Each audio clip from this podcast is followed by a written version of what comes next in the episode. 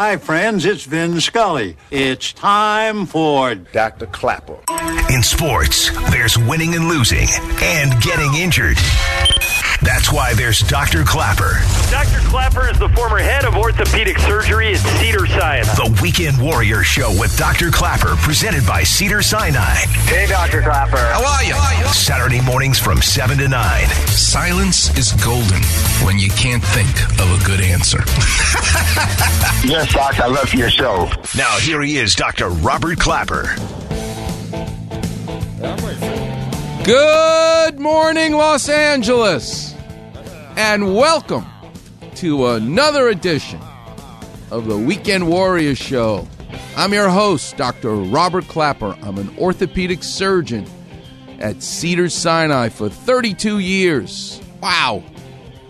What a busy week I had this week, seeing patients from all over the world, and then surgery. My love affair with how the body works just when you think you got it all figured out, you see something brand new. And that happens 10, 15 times every week for 32 years. Today's topic is so exciting. My guest, I can't wait to talk to him, is calling in at 8:15. Vince Perillo. He's an expert in putting gutters on a roof. And with the rain that's already happened and the rain that's coming, thank God. It's a fascinating thing to be able to work with the water that's building up and get it off your roof properly. I remember working with my father, the carpenter, as a kid. He would put roofs on, and he was always fascinated by how gutters, leaders and gutters work. Sheet metal, bent, to be able to get the water off the roof. But here's what's fascinating gravity. It's the most terrific machine that's invisible. And yet, if you can control it, you're really onto something. Because when they put gutters on your roof, they're calculating how to get the water to flow. All you need is just a slight decline, and the water will go where you want it to go. But if you're level or you're going up, that's difficult. The water will fight back. And this is all invisible. It's a fascinating subject of how to use an invisible energy, gravity, and people who master it they own the world. So it made me think all week. You know how much I love the world of art, the world of sports, and the world of surgery. Where do I see expertise like Vince Perillo in harnessing this invisible force? And you'll say, What are you talking about? Well, this week, one of the surgeries I did was on someone's shoulder where I arthroscoped it, this fiber optic tool. But to look into your shoulder, your knee, your hip, any joint that we arthroscope, we inflate it with sterile salt water. And most of the young orthopedic surgeons out there are trained by using a pump. Well, guess what happens with that damn pump in the operating room? The something always backfires. The pump's not working. The nurses will tell you they hate that damn thing. It's great because it inflates the joint, but there's always trouble with it. Except in my operating room. You know why? Because I don't use a pump. I use gravity. I make the nurses take those bags of sterile salt water and put them as high as they can go on these racks that we have in the operating room. So if the bags are high up, close to the ceiling, then you open up those bags through the IV tubing that you're going to now use to fill up someone's shoulder or knee or hip. I learned a long time ago how to do these surgery with gravity. So I never have a problem with a pump because I don't use a pump.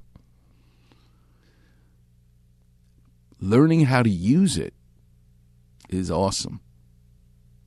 Where in the world of sports would I even think to look at someone who mastered the use of gravity? Well, for me, golf. Because when you sit down to put that ball into the cup, you've got to figure out the slope of the green. There's no machine on that golf ball. You got to hit it and it's got to flow. And the best of the best in my lifetime was someone named Ben Crenshaw. And you're going to hear in a minute him take you through what it's like to use gravity and the slope of the green, the hardness of the green, which, by the way, the golf course designers are thinking about how much gravel and thick dirt to put underneath that grass and how to make optical illusions where it looks like, oh my God, you've got to hit it hard up a hill when in fact you're going down a hill because the overall golf course is next to water. And golfers know one thing if you're putting on the green and there's water, whether it's a lake, a river, an ocean, that ball is going to go towards the water. You're going to hear Ben Crenshaw talk about how he, in his world, uses gravity. It's fascinating. And what about in art? New York City gets its fresh water from upstate New York. Literally, they use gravity to have that flow come from the north of New York into Manhattan. Walk around those buildings in Manhattan. What do you see on top of every apartment building, even in 2021? You'll see a water tower. Yeah, they'll use electricity and a machine to pump the water to the roof of that 20 story building. But that's it. They then store the water on top of every roof of every apartment building in New York City, in Manhattan.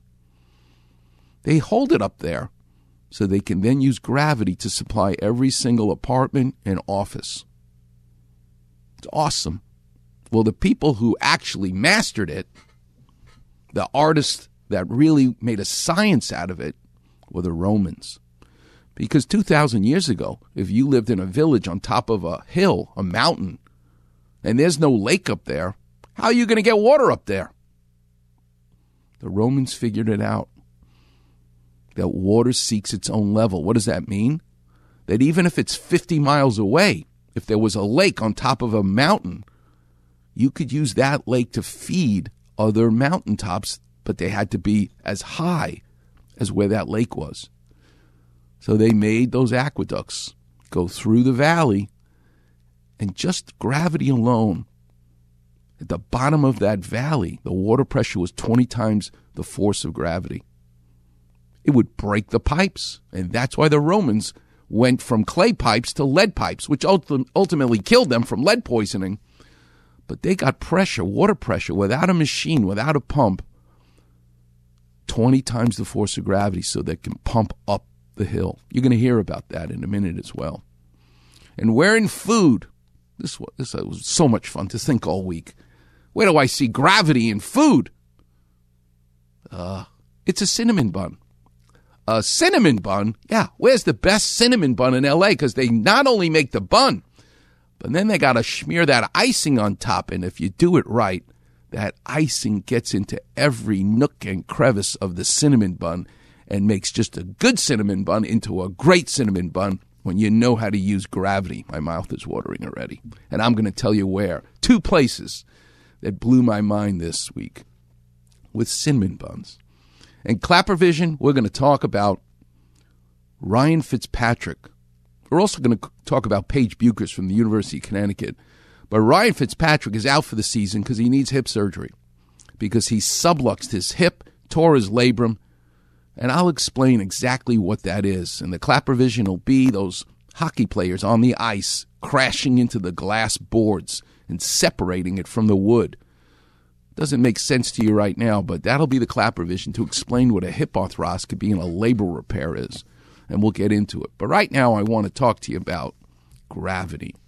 To set the tone, here's a song about it. Gravity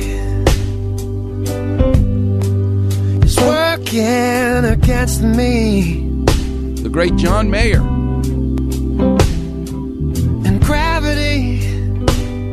How to control that invisible force and use it. Just think about it? It's invisible. How do you harness something that's invisible? Ah, That's the key. So let's listen to what, how the Romans figured this out. The city of New York pumps most of its water from the Catskill Mountains using gravity and hydrostatic pressure. But how did the ancients do it? Well, actually, they did exactly the same. The first aqueducts were built by the Minoans 4,000 years ago. But it was the Romans who brought the system to perfection. This aqueduct in Istanbul was probably built by the Emperor Valens in the 4th century AD. And it's 140 miles long. Can you imagine? There's an aqueduct built 2,000 years ago that's 140 miles long, and it's still there in Istanbul, built by the Romans. Now, you might think there's nothing particularly high tech about these massive stone structures, but they are in fact incredibly precise feats of engineering. The descent has to be exactly right, not too steep and not too shallow. The engineers who built this had to achieve a drop of only 52 feet for every mile the water travelled. It needs to flow. If it flows too fast, you flood. If it flows too slow, it backs up. These are the guys that invented geometry. They understand slope, pitch. It's got to be a decline of just a small amount.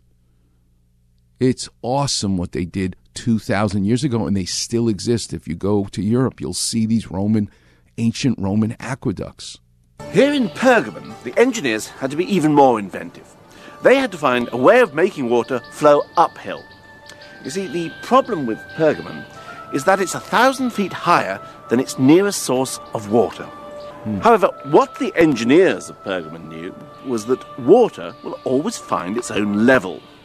So here's an experiment to demonstrate that. Whoop, there's a few air bubbles, have to jiggle it around a bit, and then it eventually finds its own level. What he's taking out is a tube, a glass tube, and bends it.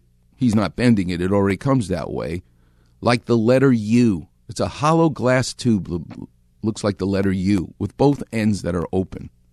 You pour water into one end, and you'll watch the water go down the tube, at the bottom of the tube, and believe it or not, go up the other side. Water seeks its own level. So instead of the two ends of a glass tube, imagine Pergamon, a thousand feet high, is where you want, want the water to end up. You just need to find a lake that's at the same height and run that aqueduct into the ground, even into the valley, and it'll come back up without machinery. You're using an invisible force. It's fascinating. So all they had to do was find a source of water the same height as the city. And they found it in those mountains over there, 16 miles away, beyond the Japanese tourists. They piped the water down the mountain through 27 miles of tunnels, canals, and aqueducts. Hmm. By the time the water reached the lowest point, the pressure behind it was 20 times the force of gravity, and that pushed the water uphill.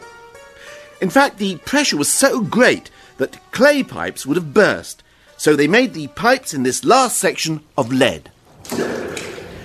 These cisterns supplied the entire city. Every home on this dry mountaintop had running water, complete with taps, 2,000 years ago. And believe it or not, when we talk to Vince Perillo, that's going to be the question I have.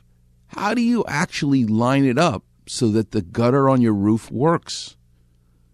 In the operating room, I got to make sure those bags of sterile saline that I'll need to arthroscope your knee, your shoulder, your hip, your ankle is high enough. Because when you go high, you benefit from that gravity. You don't need a machine, you don't need a pump.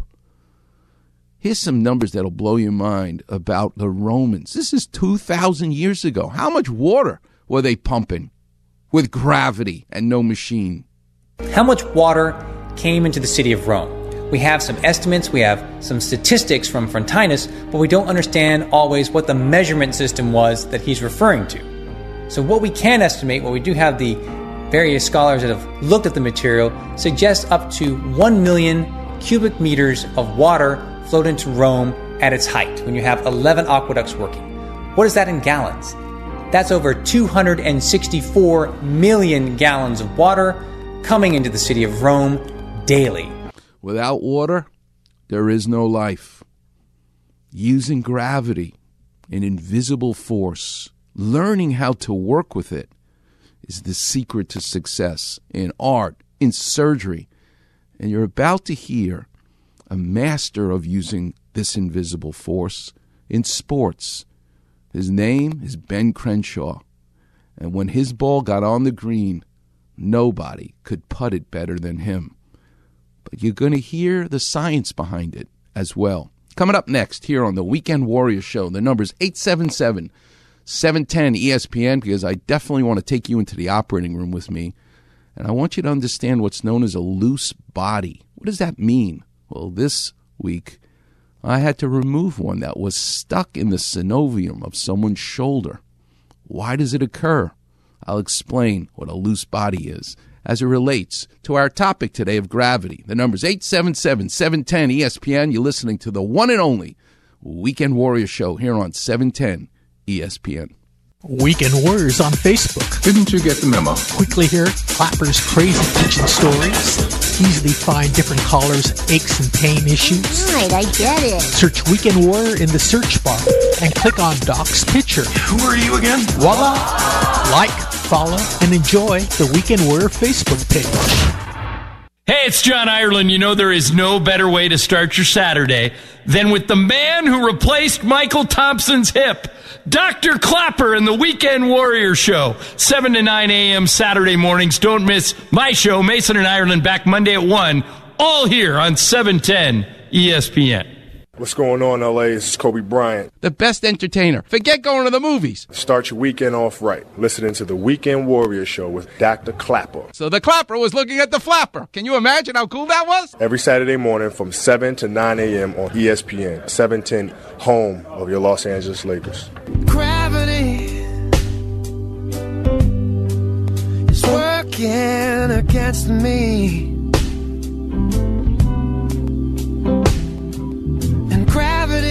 Welcome back, Weekend Warriors. That's what I want to talk about. That wants invisible force of gravity that John Mayer's singing about here. Oh, I'll never know. How can you harness that force in art, in sports, in surgery? And with the rain this week, you realize you got to use gutters to get that water where you want it to be off the roof. It's fascinating to me. And it was a subject that I used to talk a lot about with my dad, the carpenter. As a little kid, I remember carrying 80 pound sacks. He taught me how to throw them over my shoulder. I never went to the gym. We couldn't afford to go to a gym. My whole life, I never remember the word vacation. Never took a vacation. Worked hard, but he loved his work. And he taught me how to swing an 80 pound pack of shingles up a ladder, up to the roof. Now they have these conveyor belts. Not in the old days. And in the old days, you had a belt, a tool belt, and your hammer hung off the side like a pistol in a holster. 80 pound sack of shingles climbing up that roof. My dad was strong, country strong. But I learned all about roof and how to shingle those roofs and fit them, layer them. But he loved gutters and leaders and used to be amazed at the perfection of getting the slope just right so that invisible force of gravity worked properly. It was, a, it was a great topic for me to think about all week. And I thought about it in sports. Who who's lining up gravity? Well, when Ben Crenshaw or any golfer, and many of you listening are golfers, trust me, that ball of yours is going to roll for all kinds of reasons. How hard do you hit it? Your backswing, What's going on, LA? the grain of the grass. There's a lot of things, the firmness. But in the end, you're dealing with gravity. So listen to Ben Crenshaw, the greatest putter in my lifetime, talk about how he's using. He's not going to say the word gravity. I'm telling you the word gravity, but listen to the science in his head that all goes into using that invisible force. Reading greens is not the easiest thing to do. Even a Seve Ballesteros will occasionally misread a putt. But even if you only play on weekends, you can develop the basic skills for reading putts. Study the green carefully. Determine your speed first, because that in turn determines your line. My pro-am partners will often ask, Ben, how much is this putt going to break? And my response is always, how hard are you going to hit it? So when lining up your putts, always think speed first. Yeah, but the speed makes a difference, Ben Crenshaw, of how hard you hit it. But how firm is the green? What's the grain of the grass? This is just listen to him talk about these things. He's not going to use the word gravity, but believe me, that's the elephant that's in the room. First and foremost, always be alert. When walking up to the green, take note of your surroundings. If there's a body of water nearby, your putt will generally break towards the water. Break. If the green is elevated, it will generally drain well, making it firm and fast. If the green is set in a depression, the reverse is true. If you play on Bermuda greens, you must determine which way the grain is running. Going with the grain, your putt is likely to be faster than it is when you're putting against it. Now, grass is like a tree. When the sun is shining, you get a shadow. So behind the tree is that dark shadow. The sun shining on the tree, you'll see the reflection of the sun on a tree. Well, that's what he's going to talk to you about right now about grass. How do you tell which way the grass is bent, the grain of the grass? How can you tell which way the grain is running? Well, if the grass between your ball and the hole is shiny, you're probably putting with the grain. The grass is dark, you're probably putting against it. As you walk around the green, you can feel the firmness of the surface with your spikes, and this should tell you a lot about the speed of the putt. You believe this? He's telling you when you walk on the green, feel the bottom of your feet. That will tell you the firmness. I was in the operating room yesterday and I'm teaching and I'm teaching the young surgeon. I could tell already in this knee replacement how taut this person's ligaments are. Forget about the arthritis that I'm taking uh, care of by using the scalpel and feeling the skin, the epidermis, and the dermis. I'm already getting a clue. If you're paying attention, remember what Dr. Ranawat taught me the eyes don't see what the mind doesn't know. You pay attention, and I know how stiff this person's ligaments are going to be, which will make the difference between a good surgery and a great surgery outcome. Ben Crenshaw is telling you pay attention to how your feet feel the firmness of the grass. Living in the moment, being aware of your surroundings. This is why I bless every day I'm a surfer, because you learn your surroundings when you surf. And pay attention to your playing partners. Now study your own putt from in front and from behind. Your job is to accurately determine the slope of the green and how it will affect your putt. So get down and low.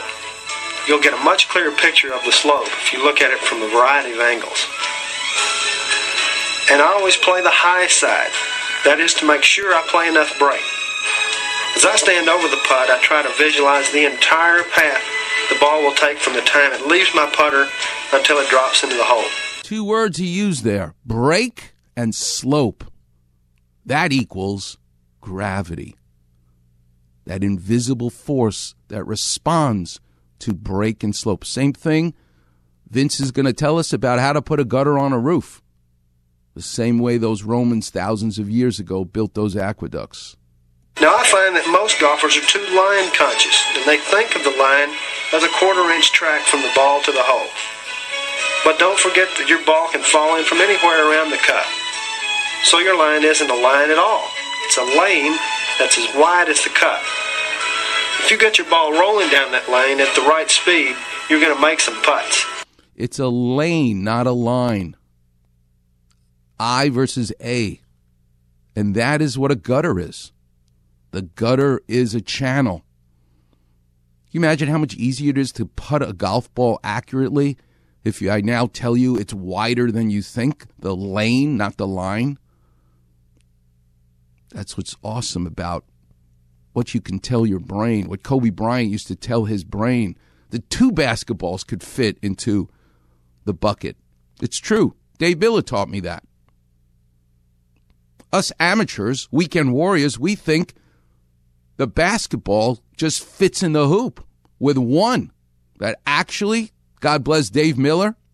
Nope. Clapper, two basketballs can actually. If you know that, mentally, it becomes easier to shoot that basket. How hard should you hit your putts? On fast greens like those here at Tucson National, I want to hit the ball just hard enough that it dives into the cup. On slower greens, I can afford to be a lot more aggressive.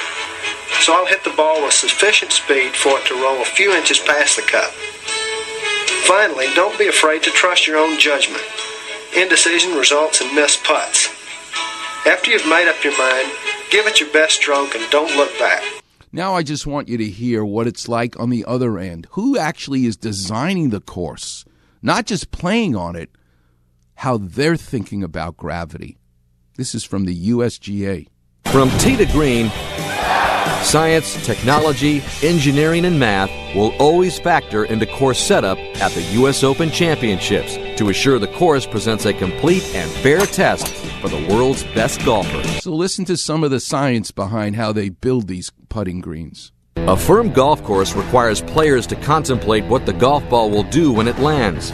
This is especially true with firm putting greens, which are less receptive to approach shots and make putting more of a challenge because of their speed.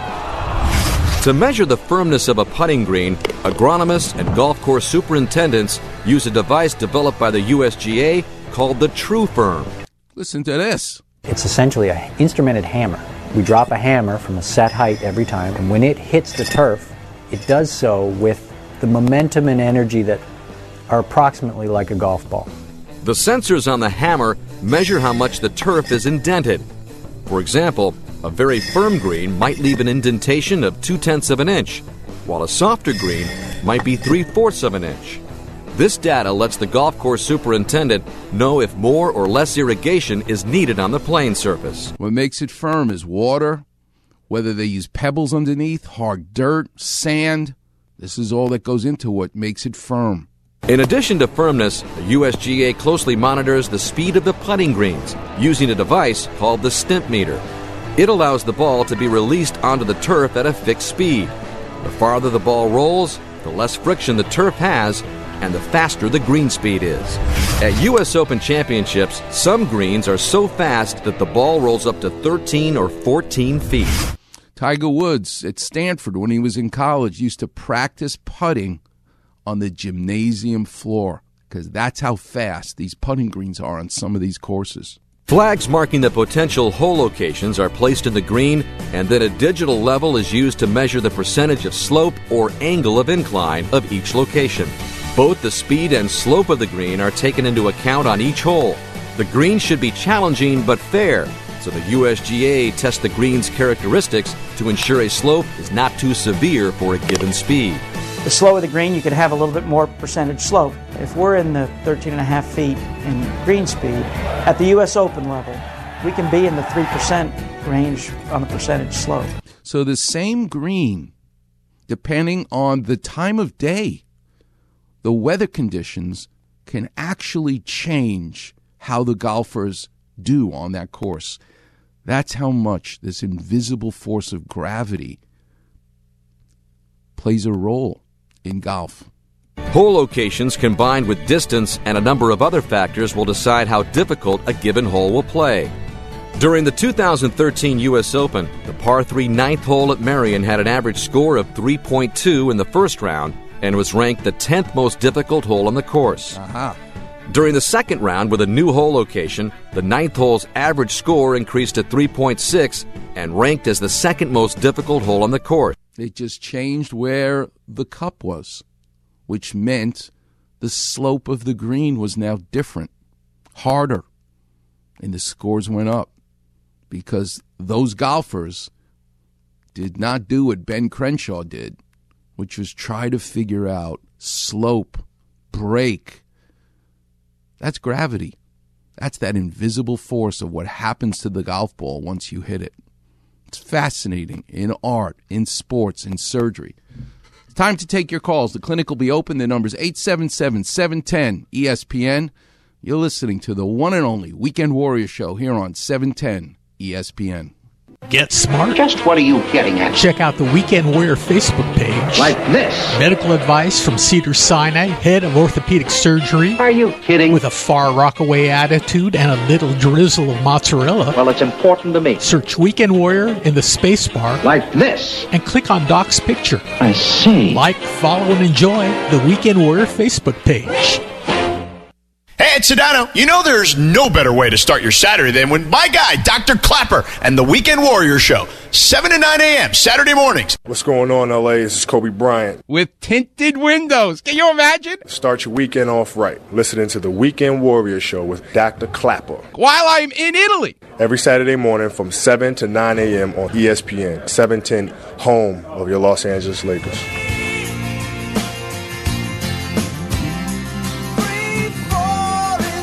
Welcome back, Weekend Warriors.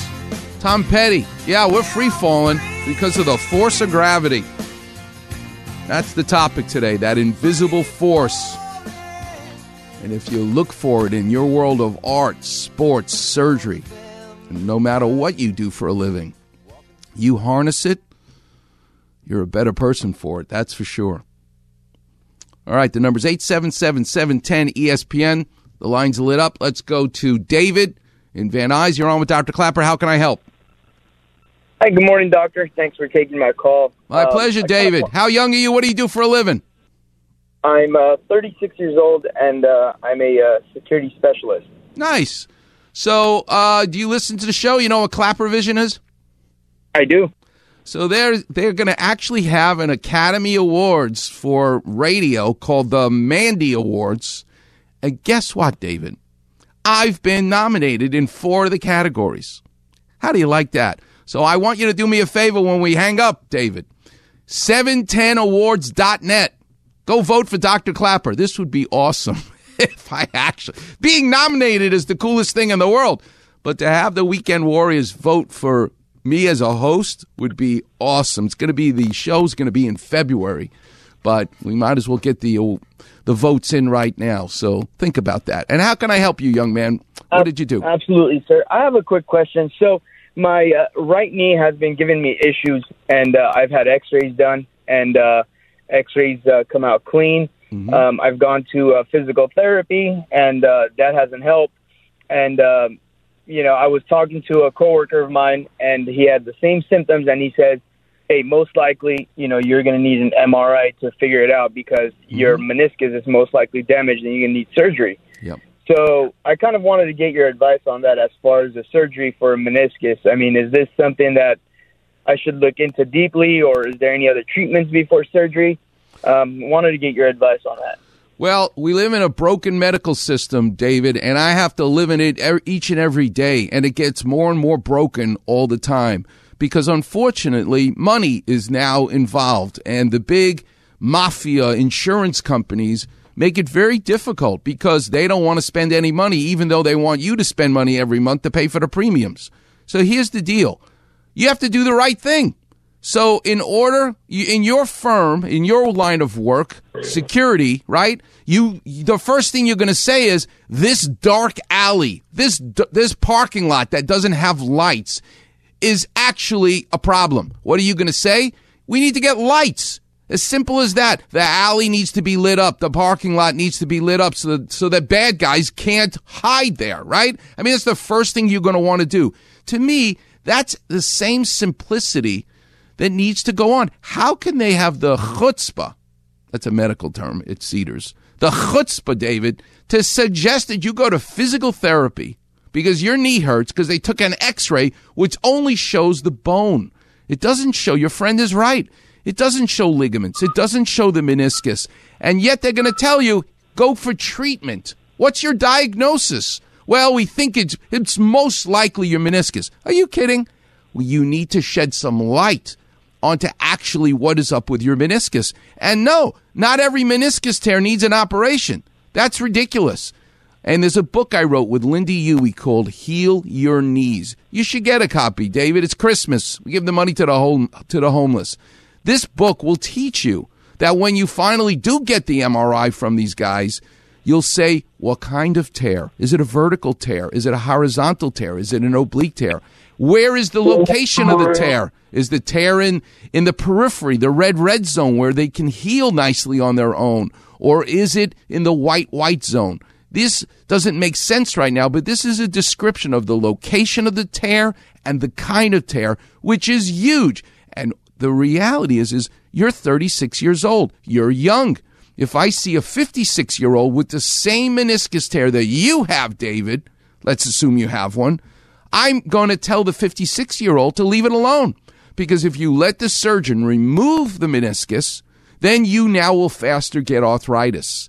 But in a 36 year old, it's still a rubbery structure, and you need to do your best to either repair it or do your best to avoid surgery altogether. So, my first question to you, David, is can you fully straighten your knee and can you fully bend your knee? Yes, I could do both. So, the troublemakers are patients who come to me, and the troublemaker is the meniscus, not the patient. The troublemaker meniscus tear is when people come to me where they can't fully straighten their knee. It's a lock knee. That means it's called a bucket handle tear. What does that mean? That means the rip in the meniscus is so bad the piece has flipped up and it becomes literally like a doorstop stuck in your knee. Okay, you ain't going to therapy if you come to see me with a locked knee. You're going to still get an MRI because I still would like to see what the anatomy looks like. But I'm not letting these bums tell me, oh no, he doesn't need an MRI. Make make him go to therapy first. They just want to stall. Information empowers us, David. And that is what an MRI is. You do not need dye injected. A lot of doctors like to do that. I have in 32 years and 16,000 surgeries never asked for anybody to have dye injected into their joint. It's painful and I believe it's unnecessary. And I also think the dye may actually hide some of the synovitis or inflammation that you can see if you don't have the dye. So I actually prefer the studies without dye. Um, so you'll have less pain and it's easier for you to do. But yeah, that's what you need first. Then once you have the MRI, you're more than uh, welcome to call this show on a Saturday and I will translate the findings uh, for you with some clapper vision. But once you know what's causing your knee pain, then you know how to treat it. And the, the, the physical therapy approach is what kind of range of motion, what kind of strengthening, what modalities to use, ultrasound, electrical stimulation, all the beautiful things that a physical therapist can do. But you're basically handcuffing them if you don't give them the information of what your diagnosis is. You can't just say knee pain, go to therapy. But unfortunately, you're right, David.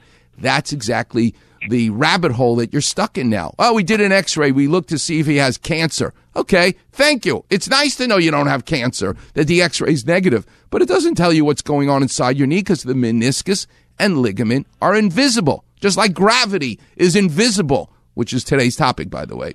But you want to be able to see it.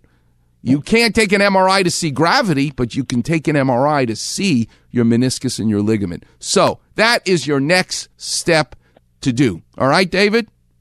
Okay, thank you, sir. I really appreciate it, and uh, we'll be in touch with you after my uh, my That'll- MRI. It'll be my pleasure. And listen, you're a total stranger to me, David. I need you to find a total stranger today. Do something nice for them. That's how you'll be thanking me. All right? Thank you, sir. Have right, a hot holiday. Okay, you too. God bless you, David, and thanks for listening. All right, we'll take a break. We'll come back. Where do you see gravity in the world of food? And what exactly is a loose body inside a joint? Something I had to remove this week, but it was not floating in the joint. What happened to it that I couldn't see it right away? I'll explain. The number's 877 710 ESPN. You're listening to the one and only Weekend Warrior Show here on E 710 ESPN. Weekend Warriors on Facebook. Didn't you get the memo? Quickly hear Clapper's crazy kitchen stories. Easily find different callers' aches and pain issues. Right, I get it. Search Weekend Warrior in the search bar and click on Doc's picture. Who are you again? Voila! Like, follow, and enjoy the Weekend Warrior Facebook page. What's going on? It's Max. You know there's no better way to start your Saturday morning than with my friend Dr. Clapper and the Weekend Warrior Show. What's going on, LA? This is Kobe Bryant. Start your weekend off right. Listening to the Weekend Warrior Show with Dr. Clapper. The most gifted physical specimen I've ever seen. Every Saturday morning from 7 to 9 a.m. on ESPN, 710, home of your Los Angeles Lakers.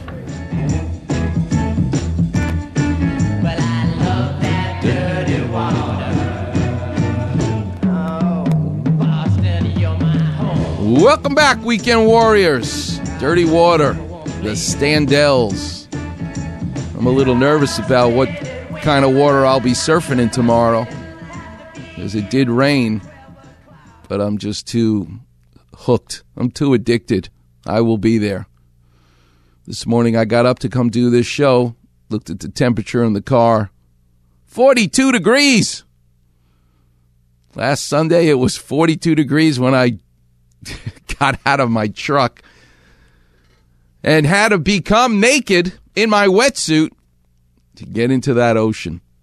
It's cold, but it's so worth it. And speaking of that invisible force of gravity, which is today's topic, I paddled out into the ocean last Sunday with my friend Ed. And it's just awesome to deal with the things in life that are invisible, like gravity. When someone that you're with can see things that no one else can see, it's awesome. And some people have a gift, and Ed has a gift. He can tell when the wave is going to come. There I am, a Jewish guy from New York, sitting on my surfboard looking at the horizon and it's dark. The sun has its almost first light, it's almost dawn. And you look to see if there's a bump on the horizon. I don't see anything. But it's just so much fun to sit in that ocean, freezing, with my friend Ed. Because all of a sudden, he'll say, Okay, Doc, here it comes. And I'm like looking, like, Quaddy, what are you talking about? But I bet I know now to pay attention after all these years. And I turn that board and I face the shoreline. All right, Doc, here it comes. And I start paddling. And I paddle as hard as I can. Spray of water in my face. The board starts moving, cutting through the water. Can't really see very well because it's too dark paddle, paddle, paddle. But he told me it's coming. He could see stuff I can't see. And all of a sudden, I feel it. Just like Ben Crenshaw said, you can feel the firmness of that green when you walk with your spikes on the green and know how hard to hit your putt. I could feel the energy starting to wrap around the tail of the board where my feet are and it all of a sudden tells me you're locked into the ocean right now, whatever energy it is in that wave. And I stop paddling and I quickly stand up and I am on top of the wave. You feel that energy, you're locked into it. First thing I do, set my feet, look down the line of the wave, and come down the face of that wave trying to stay right in front of the breaking wave. That's where the energy is maximum. And then I have a decision to make. Do I go to the bottom of the wave and turn and come back up again? Or do I stay up high on the wave and ride it like a motorcycle? Because it'll crash on me otherwise. It's just a joy. And it's freezing. The water's spraying in the face. It's ice cold. The invigoration. Sometimes I just can't help myself but to scream. The wave is over. You're soaking wet. You jump back up on the board and you go do it all over again. and now they have all these fancy contraptions. All my friends, they have these Garmin watches. I don't even know what this is, but apparently, if you wear this watch, it's like a Fitbit. It tells you how many seconds you're on the wave, the speed you were on the wave, how many waves you caught, and if you hook this thing up to the Surfline camera that they have on the beach, you can actually use that camera and watch yourself riding the wave on the video. Can you imagine?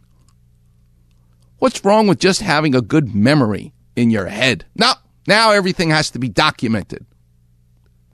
I am just going to fight to the bitter end. Fight the robots, fight the lasers, the computers. I still want the world where there's a hammer and a nail.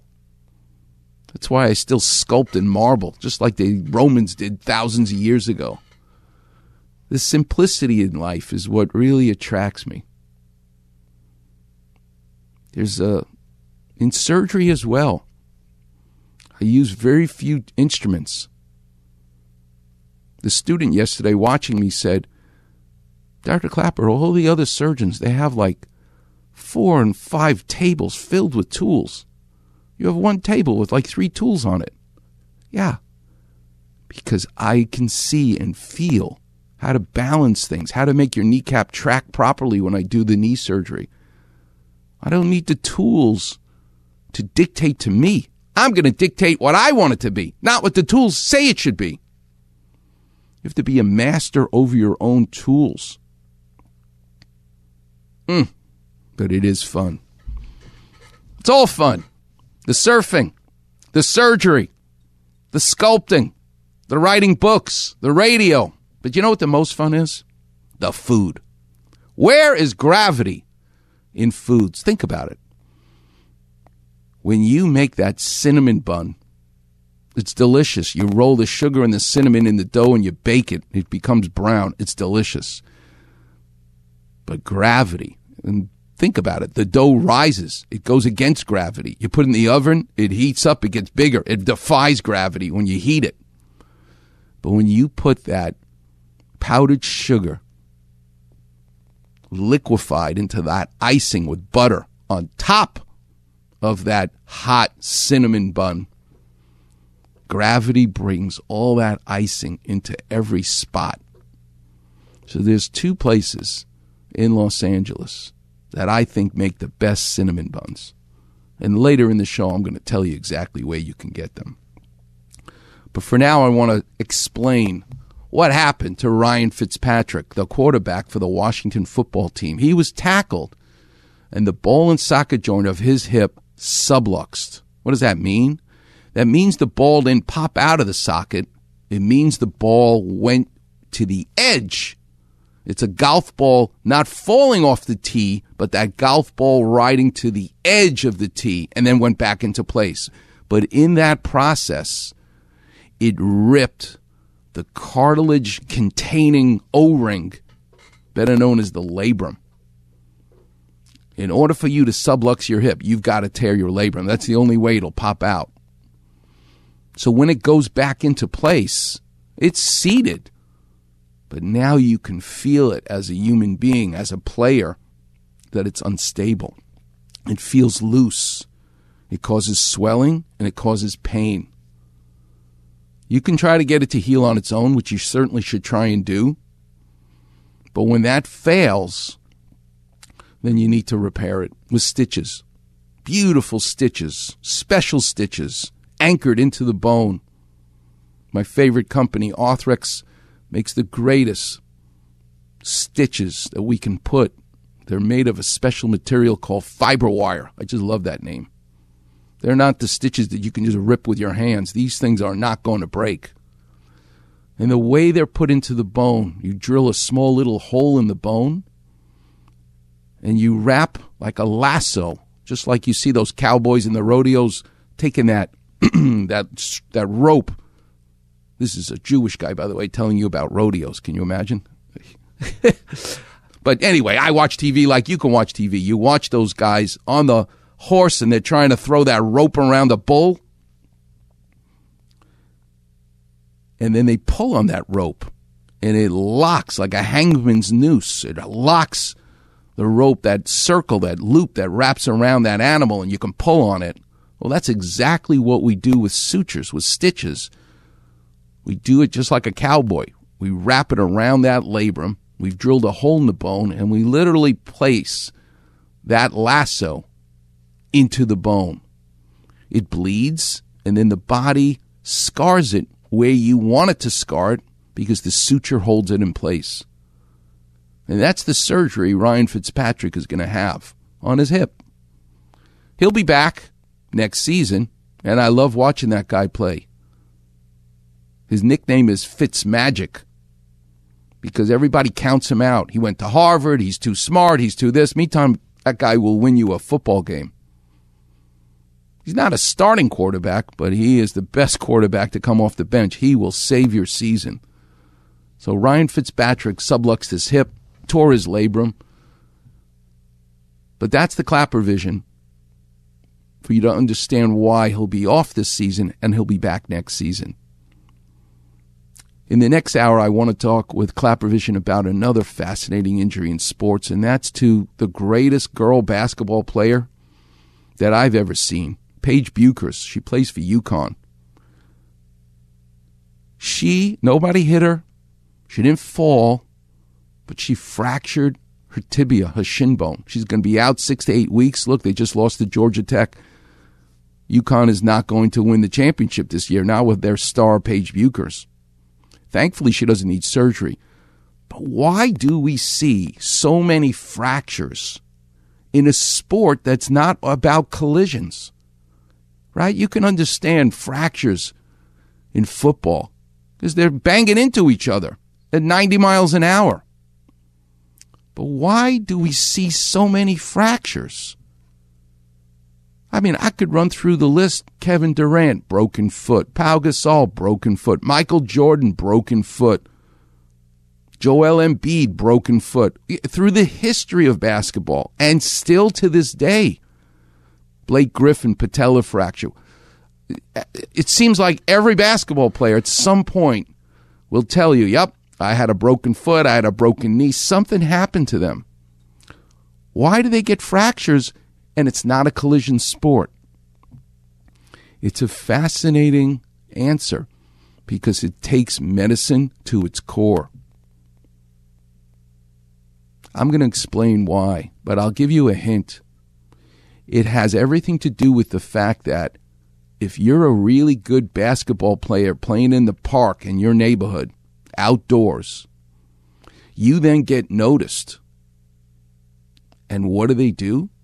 They invite you to be in the AAU league or some other league. And they take you from playing outside in the park to indoors. That is the reason, and this has been studied.